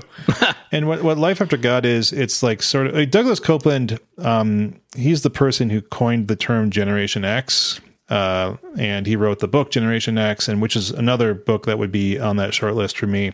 And this is kind of like the stuff I read when I got into reading. like in my like you know late teens, early twenties when I was reading a lot more than I do now. To be honest with you, and I don't know. I it's like it it just has an extreme mood and an extreme sort of like vibe to it. And I like things that can sort of create such a strong sort of emotional sort of period or like a little emotional environment that you can exist in when you read a book. And I think the topics speak to uh, people of all ages, you know, whether it's about, you know, kind of about exploration and, and finding oneself in a, a, world that is hard to find oneself in at times. And so, I don't know, check it out. It's really short. It's, uh, it's a fast read. So check it out. Shane, when you, when you said that you used to read a lot and then now you don't read anymore, that just like, that's so me right now. Oh my God. I used to read so much in my twenties and then like not really ever well, it's because I never take the train anymore. When I was commuting to work every day, I would knock out books pretty frequently. Same. Yeah, that's totally true. And then, you know, you have kids and all this stuff, but um, I have a long list here of books that I love that I've read multiple times.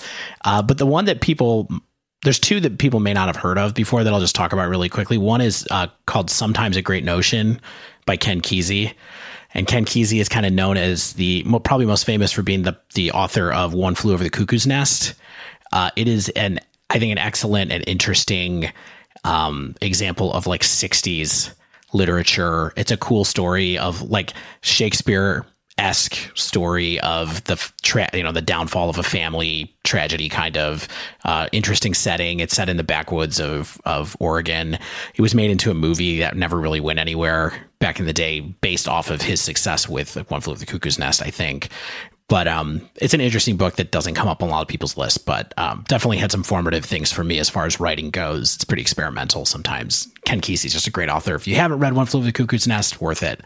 Uh, and then the second book that I think of a lot when I think of favorite books I've read a, a few times is uh, The Master Margarita by Mikhail Bulgakov. Yeah, I need to revisit that for sure. Which is a f- just like incredible book i think super interesting russian cats yeah i mean it's about it's about the day that uh, the devil comes to moscow or that comes to comes to town basically yeah. i think it's moscow it's either moscow or st petersburg yeah. yeah i'm suddenly blanking on that but it's a you know allegorical story about communism basically and like communism in the ussr and it's um it's very interesting and super well done and weaves in all this kind of like biblical allegory and stuff it's a it's a good good book. I want to audible really quick. I have a stand question that is related to this one that I think is another fun way to talk about literature. Have you ever been brought to tears by a book? Probably. Or, you know, just choked up. Oh, I have an answer right away. So, um, have you ever read Extremely Loud and Incredibly Close by Jonathan Safran Foer? No, but I know I probably should. Uh, you know, I, am not sure how that book is aged at this point, but it is, you know, it was made into a movie. Uh, it's a book about a child searching for his father who died in um, 9-11 essentially and it came out not too long after 9-11 so everything was like pretty fresh still and i remember i read the whole book on a flight from uh, LA to Chicago when I was on a business trip one time.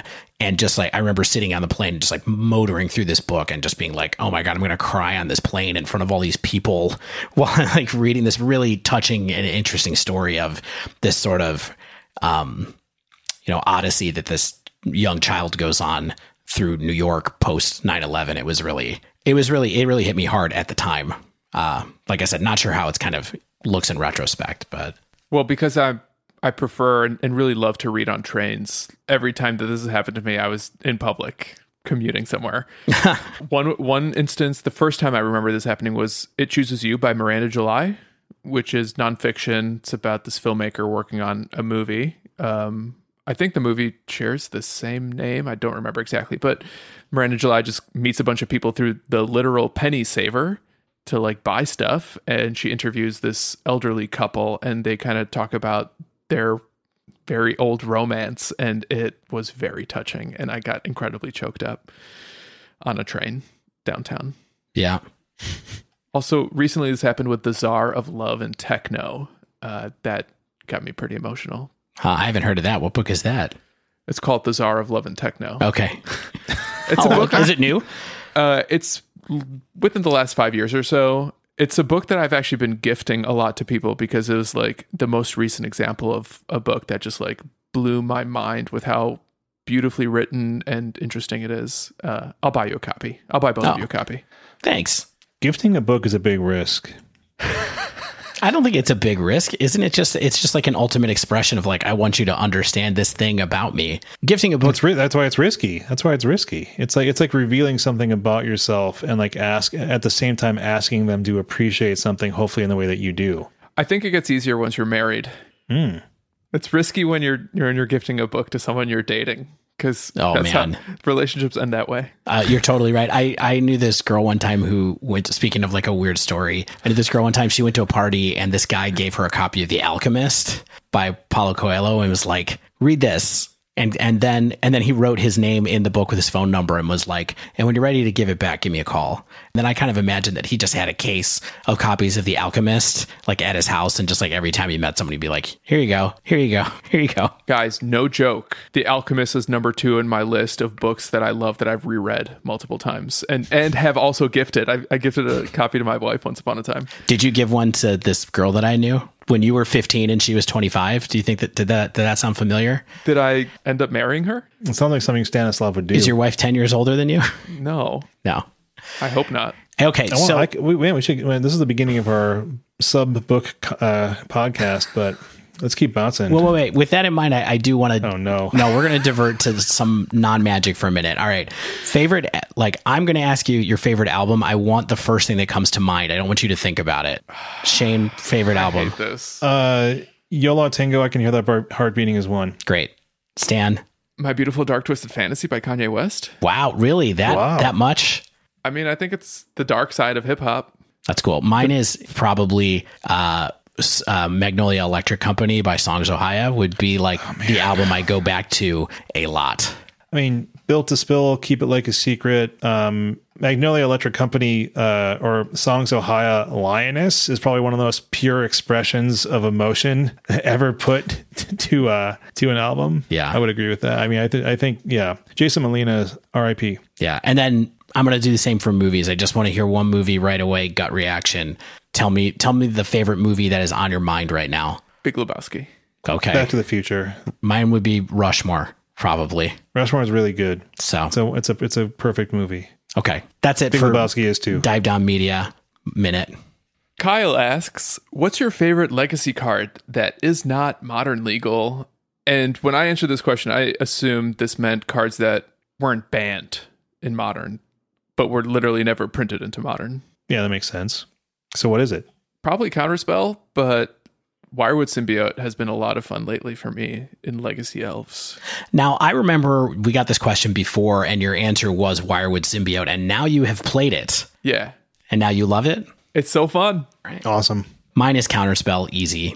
That's that's just it is what it is. I think it's fine power level for modern, whatever.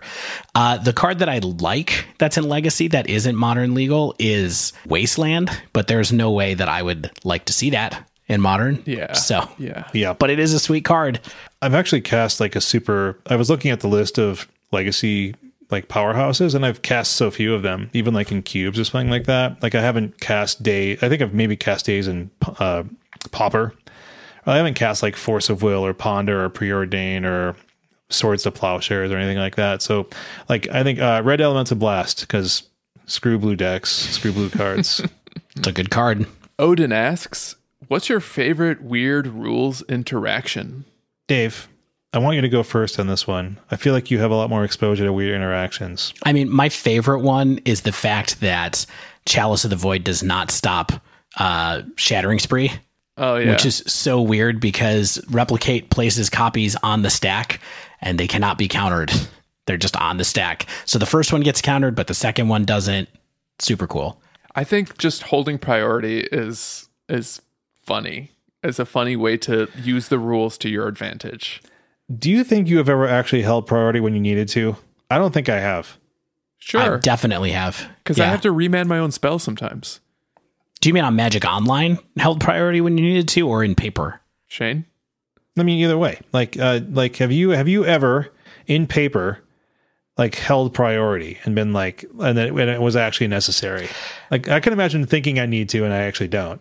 Well, I mean, I think that there's things that you have to communicate with people about, especially if they're not as clear on the rules. Like when you cast a planeswalker and then you try to activate it and they go, wait, I didn't get a chance to kill it before you activate it. And then you have to explain, well, it's because I had priority. It's not really holding priority. It's just being, How priority works. being aware of, of it. Exactly.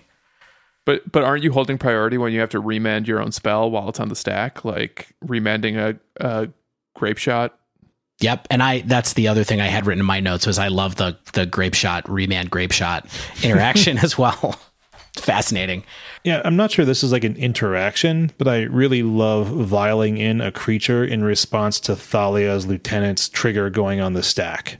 Because what that does is you get a counter on the creature you vial in and a counter on the Thalia's lieutenant. Cool. Tasty. I'll take It's it. just it's just that's just good. It's just like efficient, good play. It brings me a little smile. It's like oh oh oh oh I did it. There's that little smile. I see it right now. Shane's happy just thinking about it. Dom asks, What's your favorite card from the last year that brings joy?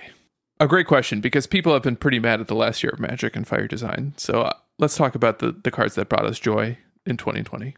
I mean, I have two. I think I think people could guess what they were if we asked them to. One is Stormwing Entity. Oh yeah. The other one is Scourge of the Skyclaves. Oh, Love them oh, yeah. both. You think you think they're both? I mean, Stormwing has proven itself to be totally fine. What do you think about Scourge's power level right now? Totally fine. It's just a big beater, I think.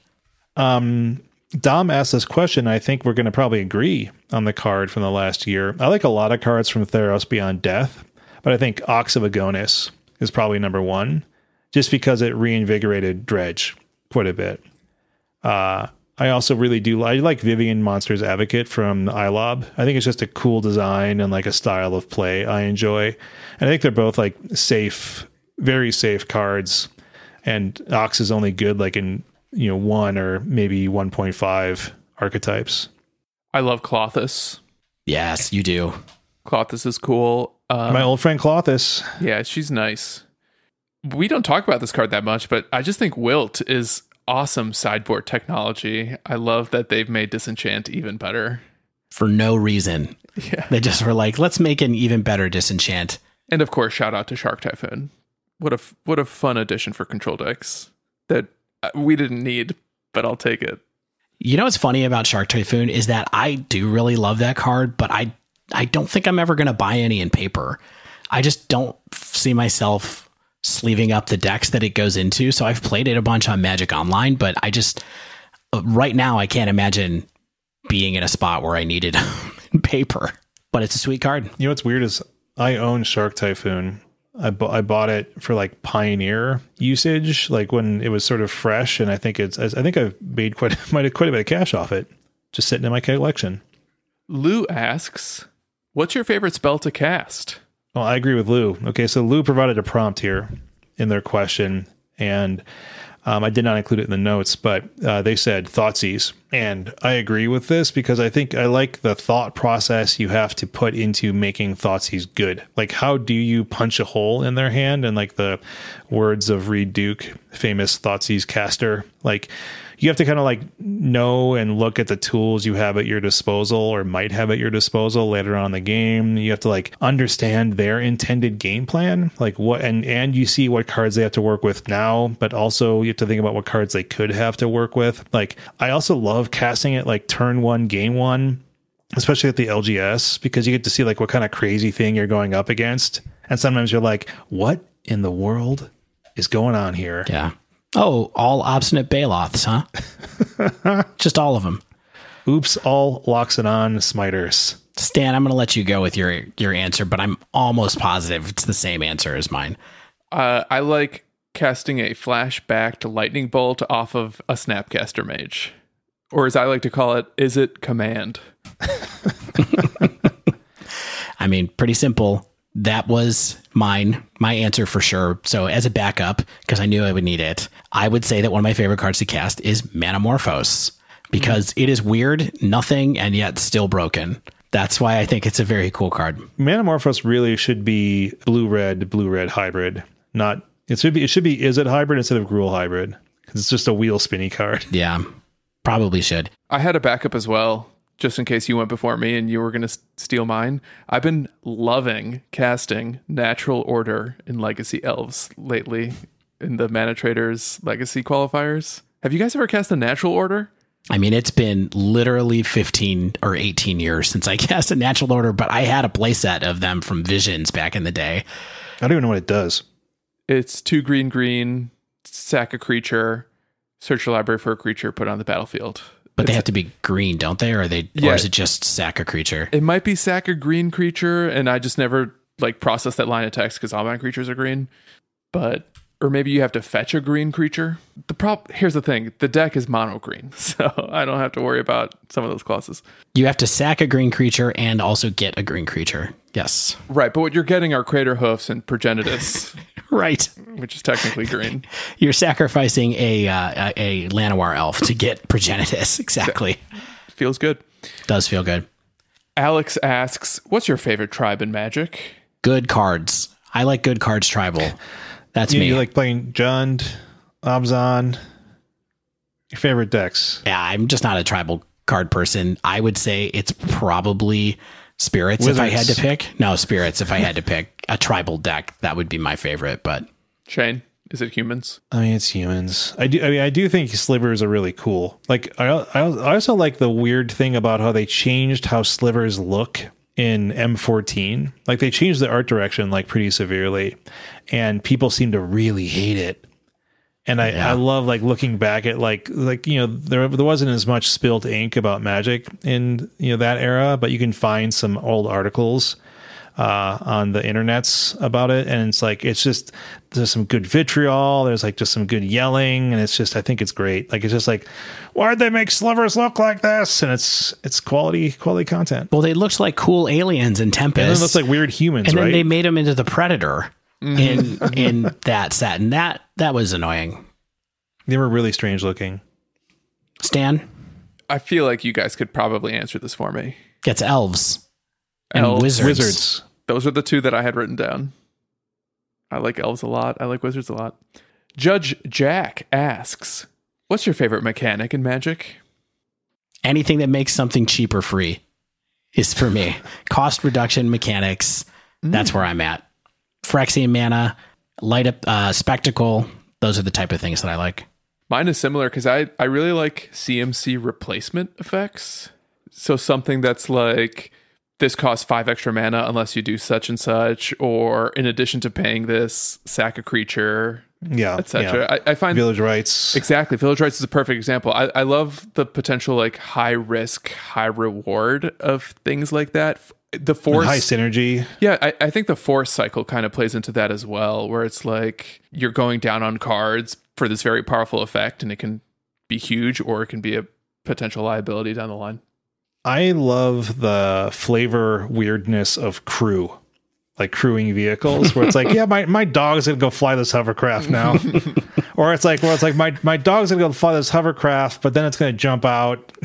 it's like, like it's just I just love I love like just thinking about it actually happening. It's like oh, like this my snake my snake's in the the roadster, like driving the train. This renegade freighter is captained by a gremlin. I think, but I also think Crew did lend itself to like some interesting options in gameplay as well, which I think is cool. Um, I also really like Bestow in terms of like gameplay. Like Bestow was never really too good, or even or even very good, really, but it lent itself to options, and I think options are cool. Yeah. I also just Boon Satyr is one of my favorite cards of all time because it's just like it was like so on the bubble of like okay, and you always had the fallback option of just casting it. Lorenzo asks, What's your favorite deck ever? Stan, oh, Yeah, Stan. please take this one first. You know it, right? It's modern Izzet Phoenix. It was like I had arrived when that deck came out, and I miss it. I miss it so much. And I know the reason I miss it so much is because I know it probably will never, ever be good in modern again. Sadly. Yeah. And and the Phoenix one, it just it hits different and it's not as good. Or I'm sorry, the Pioneer version hits Yeah. different and not as well. I'm I'm excited to see how much it would take to make the historic version and see if that's good. But I don't know. I kind of agree with you. It's never it's never going to find the same home. because we're just never getting careful study. Like there's Right. there's no universe where they're going to print careful study into modern. Yeah. Nor should they.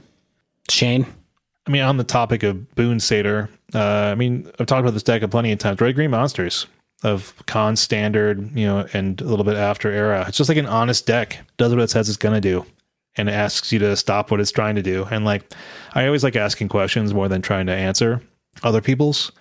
And I'm never going to complain about a little like red reach to finish the job. Like I'm never going to complain about lightning strikes or like a crater's claws with the, the ferocious trigger to like just burn somebody out. Like it's just it's it's fun.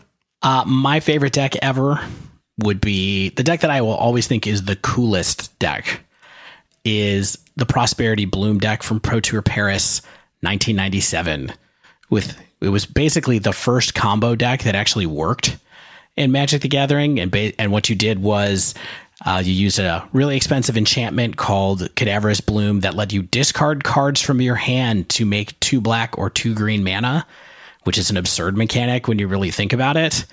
Uh, there was also a card in this deck called Squandered Resources that lets you sack a land to add a mana of any color that that land could produce to your mana pool, which is also an absurd mechanic considering that that Squandered Resources cast cost two mana to cast.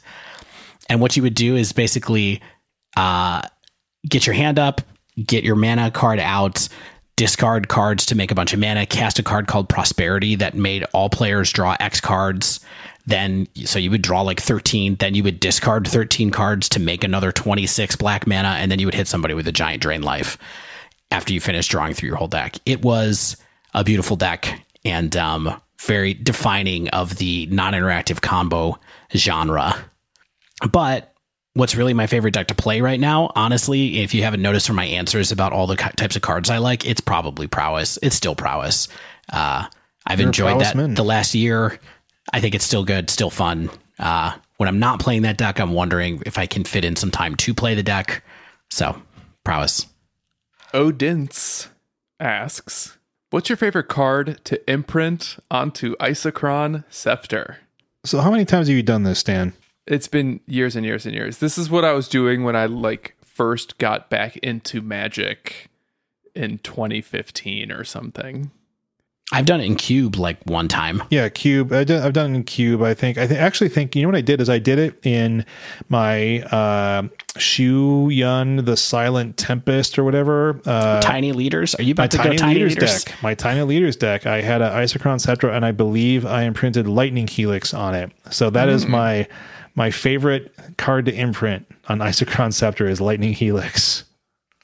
I prefer to imprint banned cards like Time Walk and Ancestral Recall. but I guess Counterspell is also okay. Yeah. I'm just I mean, get- the classic one is what uh, silence or something like that, where you just like make your opponent unable to do anything over and over again. yeah. I um I'm gonna go with Stan's answers. Grant asks, "What's your favorite flavor text?" I love this question. By the way, this is such a weird random question. I thought it was fun. Yeah, you know what? It's it's hard to be put on the spot though, because you're like, I remember some funny flavor text or some cool flavor text or something like that, and you're like, well, what were they? There's only one that actually sticks with me, and it's Raging Goblin. He raged and then he raged like what is it again? It's like he raged for his family, he raged for his friends, but most of all, he raged. It's good. It sounds like like Andrew WK or something. Shane, what do you have? Okay, Drana, liberator of Malakir here. I will not live as a slave. If you would be free, then fight alongside me. Wow. Okay. That's it. That's it. Take take take of that what you will. So I I have some a few things about flavor text. One thing that I think is hilarious about flavor text is not so much specific ones, but like the archetypes of flavor text. So just think of all the different counter spells that basically are just like sassy Yeah. ways of people Yes, saying so many. you burnt, You burnt. you burnt, and then the actual burn cards that also just say you burnt on them. I think is really funny as like different archetypes of text. Uh, so I always like to see what one of those they fit into a new set. But my favorite flavor text of all time when I was thinking about it, the one that stood out to me was actually the flavor text on Wall of Ice from from Revised, which is really weird because if there was no flavor text on Wall of Ice, there would be no text on Wall of Ice in Revised because Defender did not exist as an ability. And so it just is a two colorless, one green 07 summon wall that needs no rule text according to the original rules of the game because walls could not attack in the original rules of the game. There wasn't an ability for defender. So they had to figure out something to do with the big empty text box on a magic card. So they put a verse of Samuel Coleridge, the rhyme of the ancient mariner, on it that says, and through the drifts the snowy cliffs did send a dismal sheen, nor shapes of men nor beast we ken, the ice was all between. And I remember opening this card when I was a kid and just being like, this game is for me. when I would open that pack and look at that card as a kid, I'd be like, what? exactly. I have a, a curveball question. Um, because we're Ooh. running a little low on time, I wanted to ask this question of you guys. It's a topic we don't talk about often, uh, and I think it might be an interesting minute or two. How good do you guys want to get at Magic? Hmm. Huh. Uh. Huh. I, I in in the world of paper magic that hopefully comes back one day, I would like to be a little bit better than I am. Uh, but I think that's what everyone would always say at all times. I think that maybe maybe some people would say I want to be a lot better than I am, but um, I want to be a little bit better. And then you know, six months from then, I'd like to be a little bit better uh, as well. But Stan, when you ask that question, maybe think about like how am I playing right now in order to be to get better. And i'm not really i'm playing in a way to expose myself to as many new decks as i can and learn about a bunch of new things or try to get back into magic arena and look at historic or something like that. And i'm not playing in a way that's like i'm going to get better. So like i think it's like i'm comfortable where i am right now which is like a magic fan and a magic you know player and more of a commentator on the game than someone who's like has aspirations especially as aspirations have become a bit nerfed in the contemporary way that uh, the competitive environment is designed? I'm going to give my answer quickly because I'm more interested in your answer, Stan.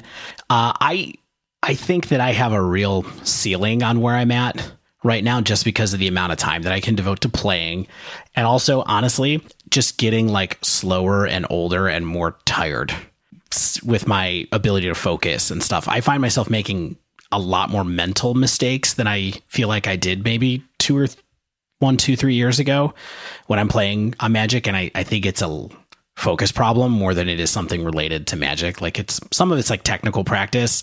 I'd like to get better where I don't feel like I make those kind of mistakes anymore.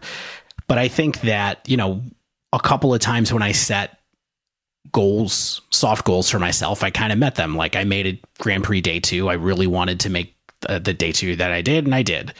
I wanted to make a you know top eight of a competitive rel tournament and i've done that too in in um you know like a ptq and limited and so when it comes to playing modern i really just want to enjoy the format i want to try to learn as much as possible kind of like what shane was talking about i'm much more focused on just like experiencing it right now and also enjoying the community and trying to bring it continue to try to deliver on what I think is our intention to bring a different perspective to the casual commentator role.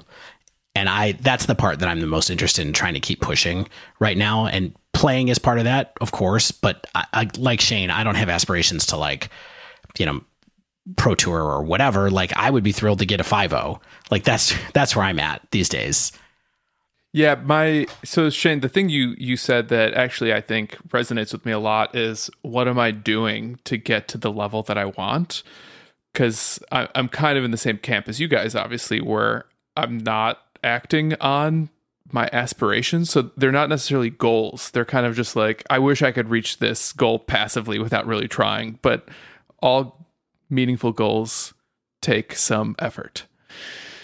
So, I mean, my aspiration I would just love to be good enough that I can build an MTG Goldfish resume and just like be like an aspiring Spike or a Claudio where you go like five pages deep over the course mm-hmm. of several years and it's, it's a lot like, of play. Look at all the decks. Right. But like, I'm not playing a league a day. And maybe I could. I, and I think we know that like if you really want to build a resume, you got to play multiple leagues a day. You kind of have to be willing to run it back. And I'm just not doing that because where I'm at now in terms of goal setting is I'm just trying to be good enough at Magic that I can be a good podcaster and content producer, which is a place I'm very happy at right now. Maybe it's not meeting all of my aspirations as a player and a competitor, but it's definitely scratching the itch I had as a as an artist and content creator. Yeah. I mean, I think that we're probably all better at podcasting than we'll ever be at playing Magic. I'll take that. I'm happy with that, you know? All right, we took sufficient time talking about ourselves. We're going to do a quick lightning round slam answers to the last handful of questions. This time we're really trying to hit all the questions that we got. We had to skip like just a few, but now we're going to give you one word responses. Jason asks, What's your favorite playmat? Ours. I think it's really cool. Good work, Dave. Thanks. My favorite one, strangely, is the one of my own face that I have that I like to take to tournaments. I have a signed John Avon Forest that I now use as like my big mouse pad, but it was the first Kickstarter I ever kickstarted. Sweet. Nice. Sam asks, What's your favorite way to win a game? Uh, mine is a flurry of red spells and prowess triggers that ends with Xaxes. Love it when somebody doesn't think they're going to die on turn three and then you get them to exactly zero. Uh, I like setting up huge conflagrates that people must not have noticed for some reason. Like maybe they left the conflagrate in there or they, they put themselves in a position to lose off the conflagrate. Like sometimes you can like do some crazy setups to fill your hand, finish them off. It's sweet. I love a bolt snap bolt. I love a splinter twin or cat combo. And recently I've really liked troning people out when they don't concede to just you having Tron. hmm Like maybe they answer your Karn and then you just have to keep going. Ian asks, What's your favorite deck name? Tin fins. I don't even know why it's called that, but it rhymes. Uh, there you go. I also think I think it's a reference to like some Adult Swim cartoon. I think it's a Sealab 2020. Yeah, see that 2021 thing? Mm. Yep. Dave, did you say yours? Uh, mine is just the deck because it's so definitive and it's just like a big middle finger to everyone else. It's just the deck. what what deck are you playing? It's the deck. Doesn't describe anything about what it does or it's just the deck. I've never played this deck, but I love the name and it's Turbo Fog. Always, always made me chuckle. It's like Turbo Teen. yeah. Kyle asks, What's your favorite MTG slang or meme or nickname? Mine is top deck. Mm, like you top decked that uh that ham sandwich Yeah. that you forgot about in the back of the fridge. Yeah, I think it's totally applicable. I, I think about it to myself when I'm trying to work out how to get out of a situation or figure out what needs to happen. I'm like, well, I have to top deck this to work it out. And what are your outs? Yep. Tilt. Tilt's the one I use the most in life because I tilt often. Uh, I also I also like the the semi meme of doing storm counts when you're no one's playing storm. yeah. I just think that's always funny. Like it's it's like it's so stupid, but I think it's so funny. Uh, I think when people refer to sample size with regard to magic, that really makes me laugh. Even though it's perfectly apt, I just I just love the seriousness of math and statistics with regard to magic data. Um, but as far as nicknames go, the Godfather I think is the best magic nickname out there. Agreed. Well, I, yeah. What's that one? why? What, but I mean, why? Why is that me? I don't know. You kind of look like a Godfather. You are a father. Yeah. You got this holier than thou attitude. Blue Cheese asks, "What's your favorite piece of magic art or artist?" Stan, do you have one? Yeah, I've always really liked Murk Dwellers by Drew Tucker. I like the watercolor stylings of that one. Um, and it's an old card. I love that the old versions are like summon Murk Dwellers, and now it's just like creature zombie. And they don't look like zombies. They they're just like a weird water postmodern watercolor. It's weird. I mean, there's a lot of good magic art. There's a lot of meh magic art. I, I couldn't pick something that like just sticks in my brain as like my favorite art.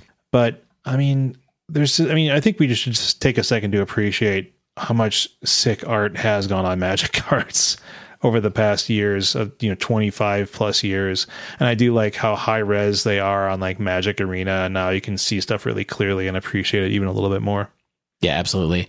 I mean, for me, the m- most iconic piece in my memory is just uh, Shivan Dragon by, I think, Melissa Benson, right? The revised Shivan Dragon. looks kind of like a pokemon Yeah, it's very cartoony. Yeah, it's just like the card that I wanted when I was a kid and uh, never got them, kept getting those darned dual lands instead. Drat. Those are no fun. Final question. Judge Jack, what's your favorite color shifted card? Is there any choice but Damnation? Such a cool card. Gets the job done. Does Mana Tithe count? Oh, yeah, 100%. The white force spike. Uh, mine is Prodigal Py- Pyromancer because, like, why wasn't this card always red? Why was that card ever blue? I, I don't get it. What about Serendib Efreet? The not actually color shifted, but color shifted in, in, in card only. Border shifted. That was a good, yeah, that was a fun thing for sure. I also thought Serra Sphinx was interesting from Planar Chaos. It's like, why does this card exist? Like, we they made just a blue Serra Angel. It's very, very funny. Dave, I feel like your first example was wasn't as much color shifted as as it was color corrected. Yes. It's a little post post editing humor for all our Adobe Suite subscribers. Oh, you know me. I know what that means. Color corrections. You bet. Remember how I thought this episode was going to go short, by the way? Yeah, they never do. I Never told you do. it would have. All right, we're going to take a very quick break and then we're going to do a very, very, very quick wind down. Yeah, we have to give details about this live stream. We'll be right back.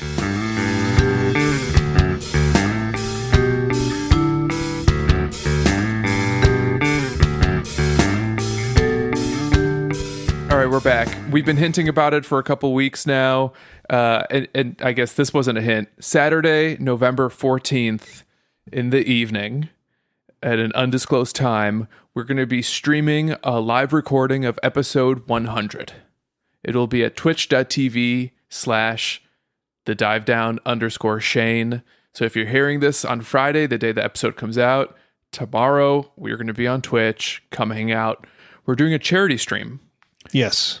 We will be supporting almost certainly uh, Feeding America, which is a uh, charity that seeks to feed people in the United States of America. And we know uh, this year and before that, and certainly after uh, the coronavirus is a thing, uh, people will sadly always need food in this country. And we donated to them uh, earlier this year, and we're happy to do it again uh, at this point in the year. So if you tune into the stream, you will find a way to join us in contributing to this wonderful organization. And finally, you know, I think people might expect that a Q&A with the fans would go into episode 100 for this milestone moment, but we have a very ambitious plan for episode 100. Wouldn't be any time to do Q&A. It's one of the reasons why we did it today. And the topic for episode 100, we're talking about 100 decks. And I would walk 100 miles to talk about 100 decks. I don't know if I want to reveal how we're how we're going to broach this topic. I don't think we know. Yeah, yeah, we should probably figure that one out before we record. At least come up with a list of 100 decks. Are there even 100 decks? Well, tune in on Saturday or next Friday when the audio version comes out to find out. Yeah. And so keep in mind, Saturday, this Saturday, the day after this podcast comes out, the live stream will be starting at let's just say 7:30 Central. Sure. What do you think? Give or take. Yeah, we, we can, we, yeah, you know, if we'll fudge it either way, we'll either be on shooting the breeze, we'll be there. Yeah. So if you want to come and be part of a live taping of the dive down, because we will try to do it like our regular regular episode where we'll interact with fans a little bit, but we'll be trying to record. Um, that's the thought. That's it. That's the Wish us that's luck. the tweet. All right, that wraps up this week's show. Thanks again to the Dive Down Nation for submitting so many great questions and making this a really fun episode. This was a, a good recording. If this is your first time listening to the Dive Down and you've made it this far, make sure you subscribe to our podcast so you get the latest episodes as soon as they come out. Also, if you use Apple Podcasts, please leave us a rating and review. If you'd like to submit a question to the podcast, pick our brain on something in modern, pioneer, or magic, you can tweet us at the dive down, all one word, or email the dive down at gmail.com. If you'd like to support the show, you can join our Patreon over at patreon.com slash the dive down, join the super secret Slack channel, participate in our paper modern FNMs, hang out with us. It's a fun escape from this sick sad world. Also, shout out to manatraders.com for sponsoring the dive down.